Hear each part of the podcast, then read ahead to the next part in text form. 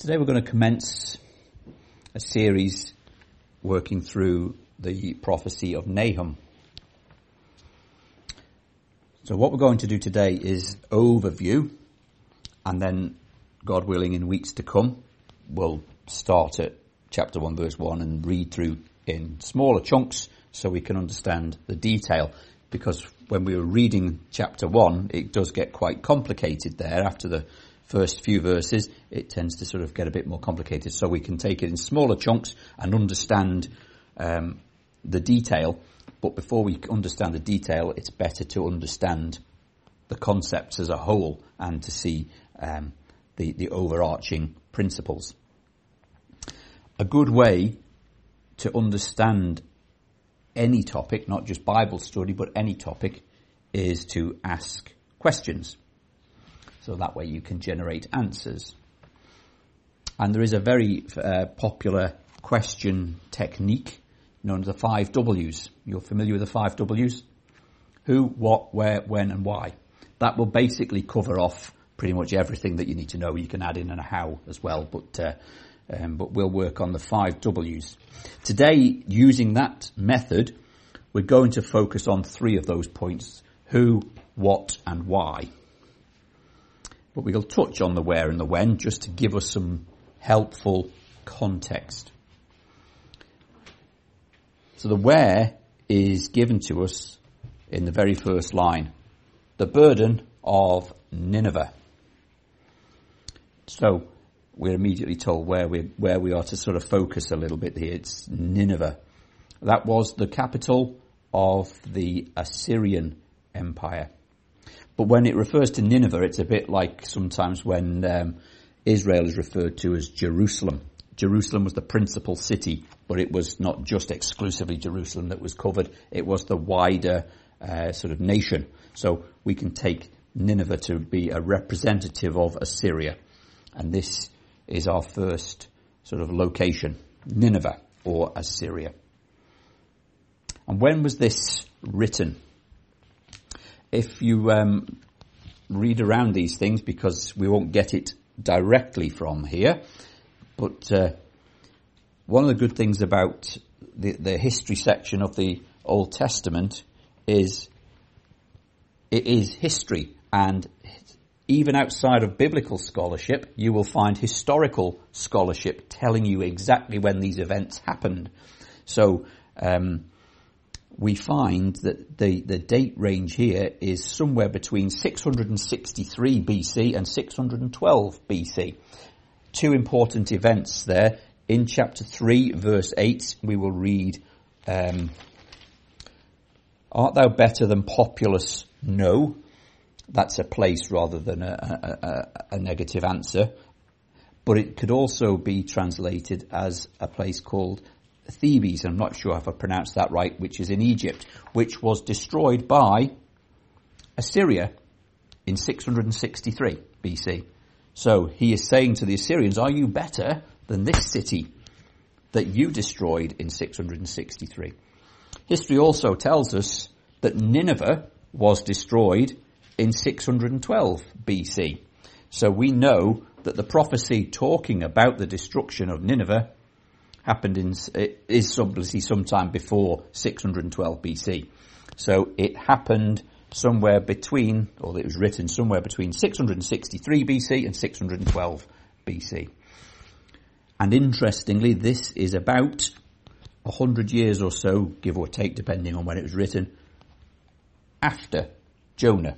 Which is why we read that passage in Jonah, because it referred to the gospel being presented to Nineveh in uh, the time of Jonah and the people repenting. So this is about a hundred years after that. Don't be too hung up on exactly when, but that's an approximation. So the first question we ask then is who? To whom do we refer in Nahum? Who is covered in this book? Well, again, using the same point as before, the burden of Nineveh. So Nineveh is involved here, but this time rather than thinking of the geographical place, think of the people. So here, the letter is written, or the book is written to the people of Nineveh. When we read in uh, Jonah, the city, the city had a population of six score thousand, so 120,000 people, a hundred years prior. So we could guess that the population was probably bigger by now. And if we take in the wider country or the wider empire, that would have included a larger number of people again. At the time, Assyria was the dominant empire in the world. And it was noted for its cruelty. I've read this somewhere, and I don't know if this is a, if this is right or not because I haven't checked it too much. But apparently, the Assyrians invented crucifixion um, just as a mark of their cruelty. That's uh, whether that's true or not, I don't know. The most famous king um, at, in the uh, Assyrian Empire was Sennacherib, and he is probably in between Jonah and Nahum in time frame, but uh, he was the most famous.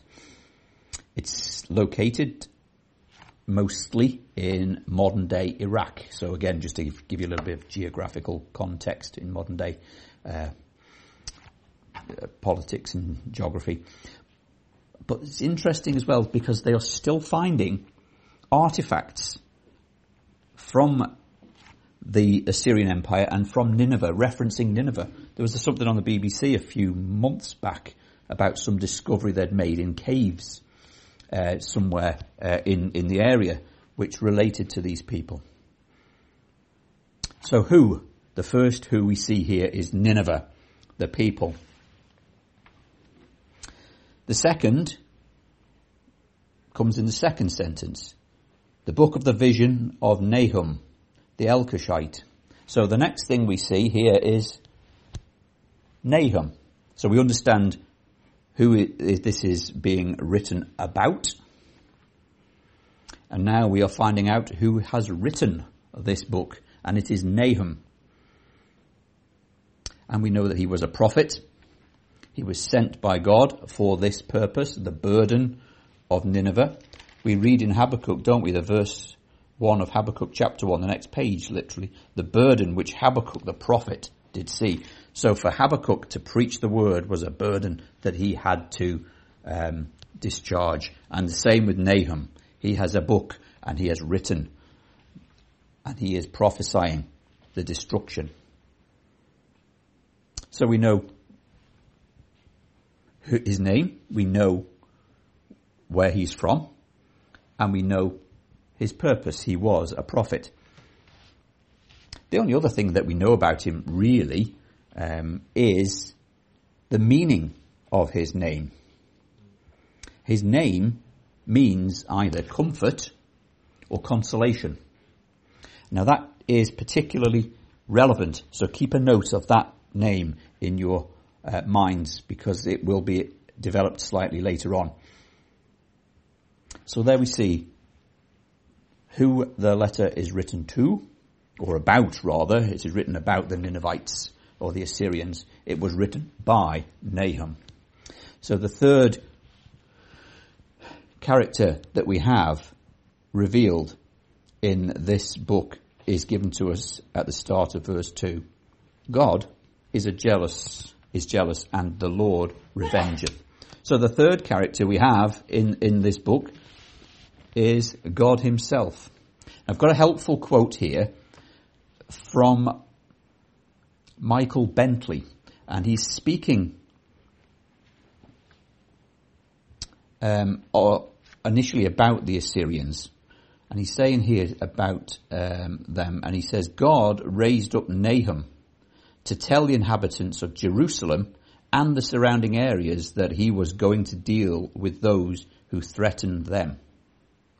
But strangely enough, Nahum did not start his prophecy by describing the wickedness of the Ninevites, nor did he begin by uh, referring to the unease of the people of Judah.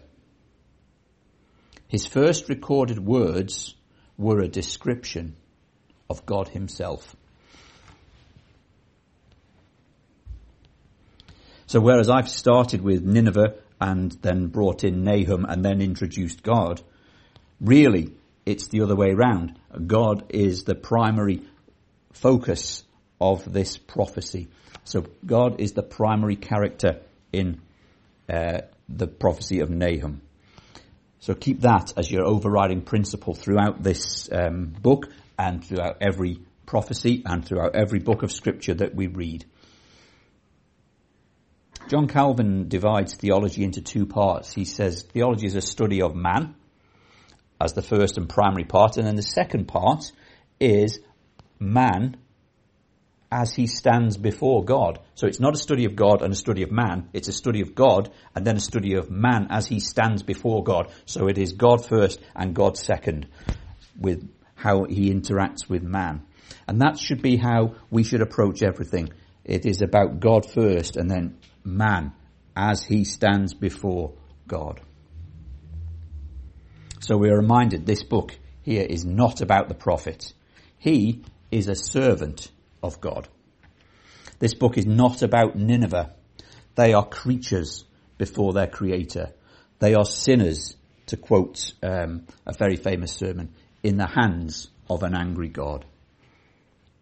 So that gives us the who, who we are focusing on, and Nineveh, Nahum, and most importantly and primarily God. So what is the second question? What are we being taught here in this prophecy?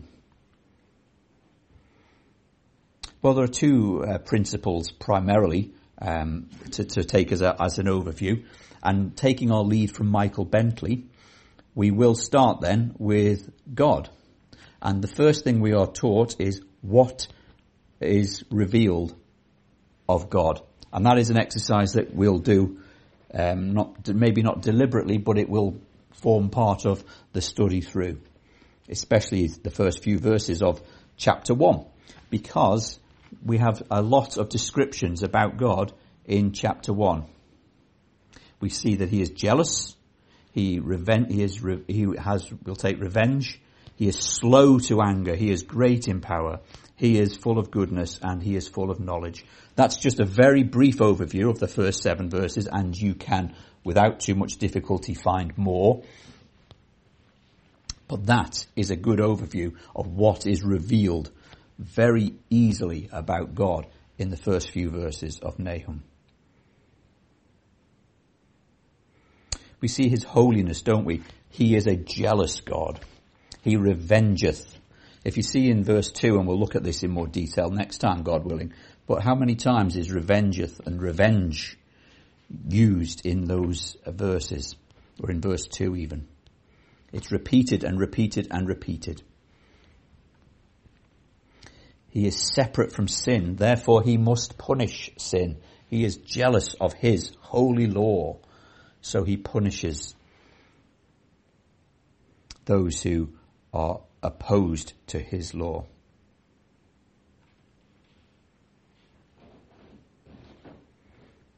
we see the power of God, don't we? That is revealed. And this was very similar when we were looking in, um, uh, in Habakkuk chapter 3, when we were looking at the Psalm of Habakkuk. He goes into detail about the power and majesty of God. And we see that here in reference to uh, the, the elements of creation. Mountains quake at him. The hills melt the earth is burned at his presence, the world and all that dwell therein. Who can stand before his indignation? We see the power of God. We see the foretelling of the destruction of Nineveh. And history shows us that this foretelling was fulfilled and we know it to be in around the year 612 BC. This happened. Nineveh was destroyed. He said it would happen, and it happened. It's like the act of creation, isn't it? And God said, and there was. God said there will be destruction, and there was. The power of God. We see very much the mercy of God. And this is why we read um, a passage from um, Jonah earlier on. The, the best commentary on the scriptures is the scripture itself. So what we learnt and read in Jonah relates to the same group of people or a hundred years or so later, but it's still the same people. And we saw how the mercy of God, He didn't punish the Ninevites. He threatened to punish them. He sent His prophet to preach unto them. And they repented. And He withheld His punishment from them. So we see understanding Nahum and understanding Nineveh and understanding Jonah, the mercy of God. We also see the grace of God, don't we? Because who was Jonah sent to? He was sent to Nineveh. How many other prophets were sent to warn other nations? Normally it was a, a, an act of God's people being the focus of God's attention. But here a prophet went to an alien nation. He preached, repent of your sins to this alien nation and that nation repented in sackcloth and ashes. We see also the justice, don't we, and judgment of God. Because these people repented a hundred years or so ago. But here now we see their evil ways are back in. And God does not leave them and say, well, they repented as a nation a hundred years ago. I'll leave them now. He judges them. He re- they've returned to their ways, so he will punish them for their sinfulness. For their, not, it wasn't even backsliding, it was sinfulness. Because this is a new generation.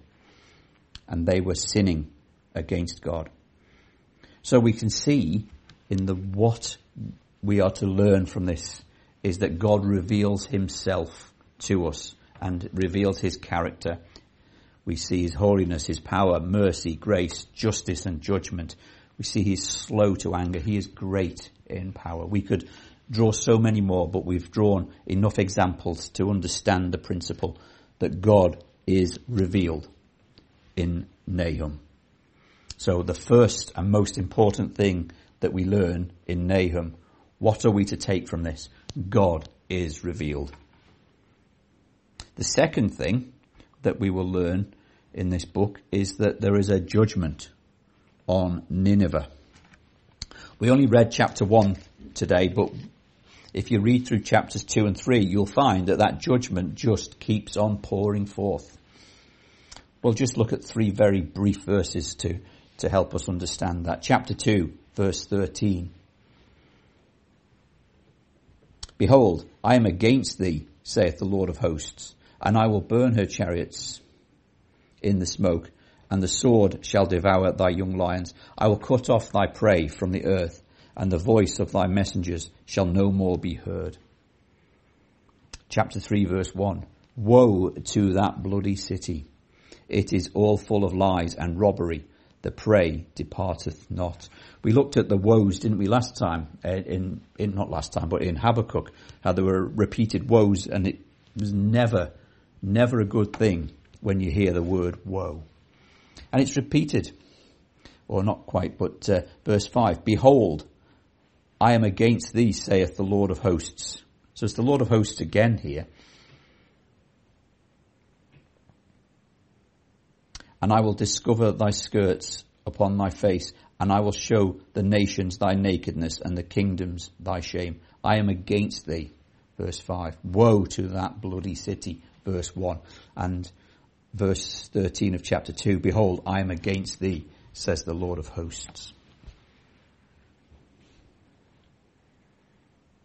And this is, continues through the rest of the book and he's just given more detail of repeated warnings and judgments. They were blessed in the past. They had the blessings of, of God not punishing them for their sins and being blessed of God. But those blessings don't last forever. Israel has a history of this, doesn't it? If you read through um, the history of the nation of Israel, you see how they were blessed and then they would fall away and then, uh, particularly in the times of the judges, they would be taken into some form of slavery or captivity and then the, they would repent and call on the Lord and he would raise judges to lift them out of their uh, desolation. It is their history. It's the history of the, the church right through the ages, really, isn't it? There are times of refreshing from the presence of the Lord and there are times of declension. And the Lord, judge, the Lord judges and the Lord acts. But the judgment was pronounced upon Nineveh. They would be judged.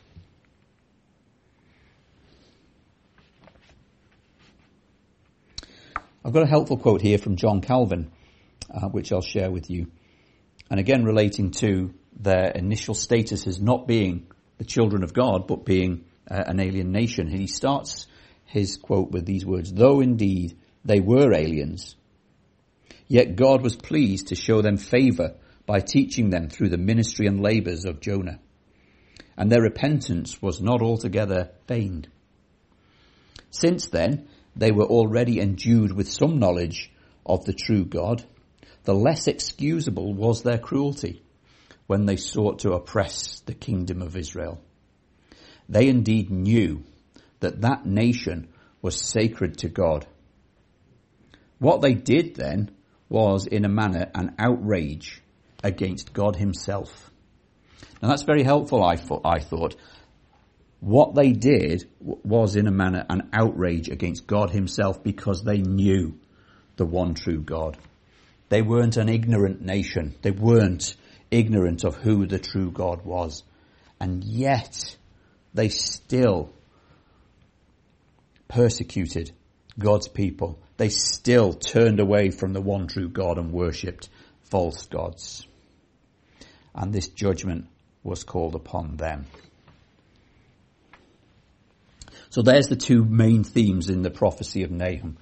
The revelation of God and the judgment upon Nineveh. So then, to help us understand the who and the what, we have the why. Why are these things revealed to us? Well, firstly, the revelation of God is given and revealed to us so that we can learn who God is and better understand Him. What is the chief end of man?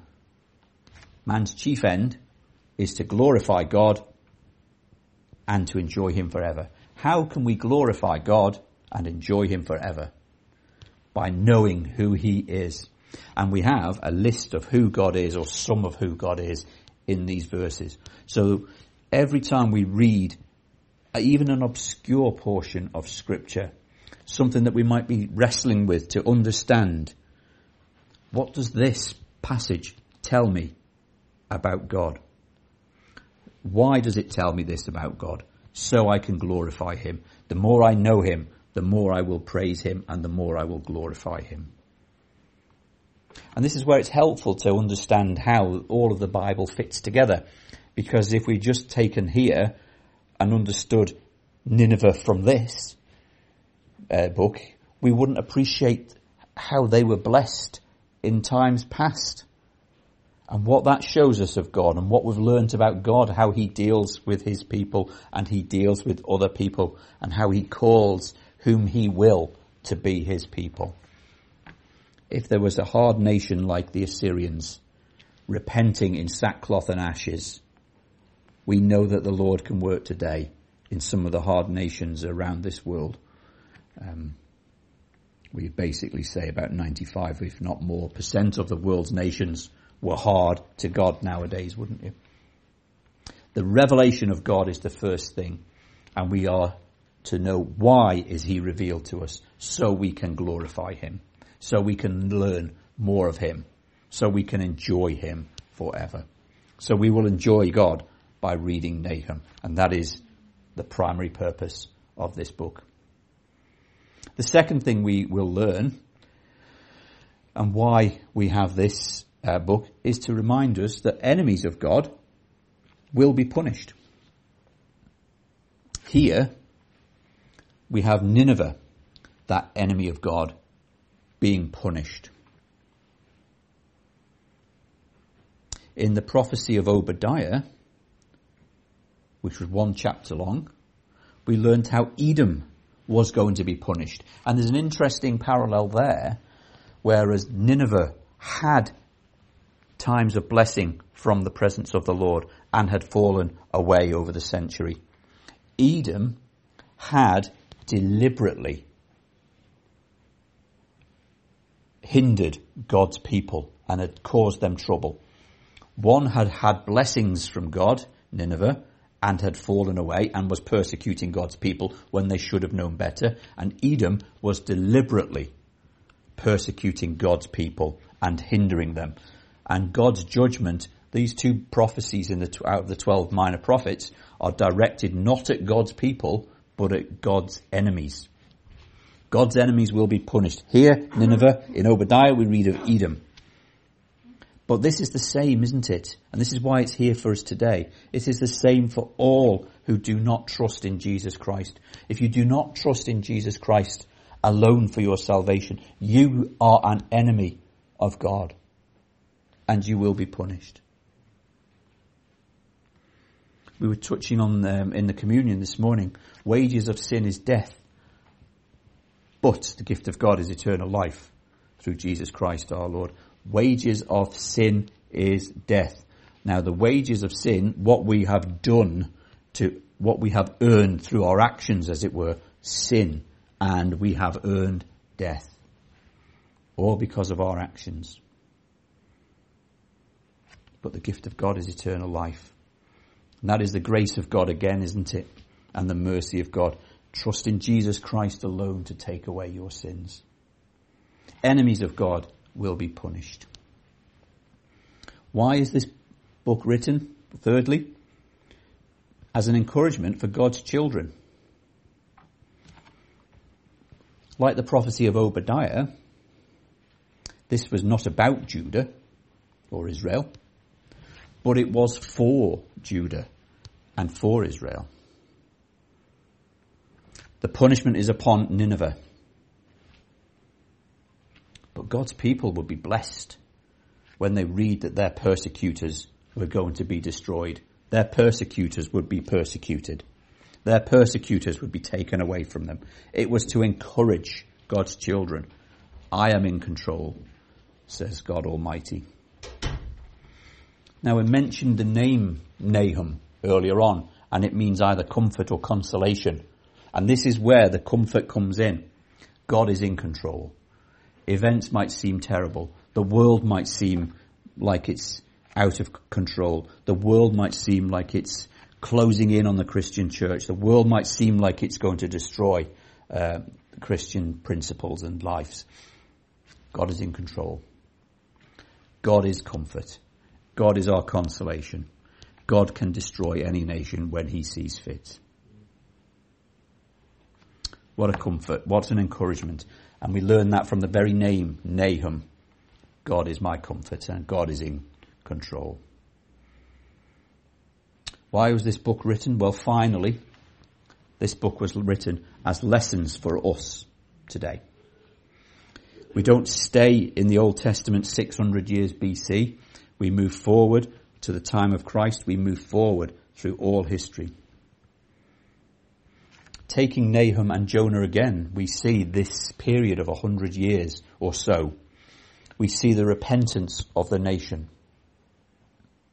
And then we see the warning of destruction. It's a warning. The days of grace are numbered. They are set. There is a set time. They had a period of a hundred years or so from their repentance in sackcloth and ashes to their destruction. That time was set by God. We don't control the times. We don't know the times. God is in control. Noah preached repentance and built the ark, the days leading to the building of the ark were set. The people did not believe and did not enter the ark, and they were destroyed. Jesus is coming again. The days are set. We don't know when those days are. The time is set. The days of grace are numbered. If you hear God's voice, harden not your heart because today is the day of salvation. Repent, confess your sins, ask Jesus Christ to be your savior. God is in control. We've made this point numerous times. But whatever happens in this world, whatever we think is happening is out of control. God is in control. There's two, uh, interestingly, two books in the Bible that end on a question. One of those is Jonah and the other is Nahum. If we read from Jonah, uh, the final chapter of Jonah, where Jonah is um, still grumbling after the people have repented and he's sat under the gourd. I'll start reading verse 9 because it's quite familiar. We don't need to read too much into this because we mostly know of it quite well. So the final chapter of Jonah, chapter 4, verse 9. And God said to Jonah, Doest thou well to be angry for the good? And he said, I do well to be angry, even unto death. Then said the Lord, Thou hast had pity on the gourd for which thou didst not labour, hast not laboured, neither madest it grow, which came up in a night and perished in a night. And should not I spare Nineveh, that great city wherein are more than six score thousand persons that cannot discern between their right hand and their left hand, also much cattle. So the question there that the Lord is asking Jonah is, should not I spare Nineveh? Should not I spare Nineveh? Is the question at the end of uh, Jonah. And the question at the end of um, Nahum. We'll read the last verse, verse 19 of chapter 3. There is no healing of their bruises. Thy wound is grievous. All, their he- all that hear their, their bruit of thee shall clap their hands over thee. For upon whom hath not thy wickedness passed continually? So here is the question that Nahum is asking that God has given him to ask of the Assyrians, of Nineveh. For upon whom hast not thy wickedness passed continually? So contrast that with the question before. Should not I spare Nineveh, that great city, upon whom has not thy wickedness passed continually? Can you mark the contrast? Here is a gracious God. Should not I spare and save Nineveh? And a century or so later, upon whom has not thy wickedness passed continually? Can you see how far these people as a nation had fallen? God was gracious to them and they repented, but their hearts were hardened, so he will punish them. God is constant. God is the same. So he was just in saving the nation or many within that nation who repented in sackcloth and ashes. And he is equally just to punish those who are wicked and do not repent. And this is the very essence of the gospel. Repent, confess your sins, and God will save you. Jesus Christ alone can take away your sins if you harden your heart and your wickedness is continually against the Lord. It doesn't have to be extreme wickedness. It's just turning away from God or not turning to God and you will be punished. It's quite a stark message, the downfall of a nation. But rather than think of it as a downfall of a nation, think of it as the individuals within that nation. It is the one person at a time who will be punished for their sin, for rejecting God. But remember also we have the God Should not I spare Nineveh, that great city? Should not I spare this individual or that individual? Should I not spare you? Says Almighty God. Repent, confess your sins, ask Jesus Christ alone to take away your sins and He will save you for all eternity. The wages of sin is death, but the gift, the gift of God is eternal life through Jesus Christ our Lord. Amen.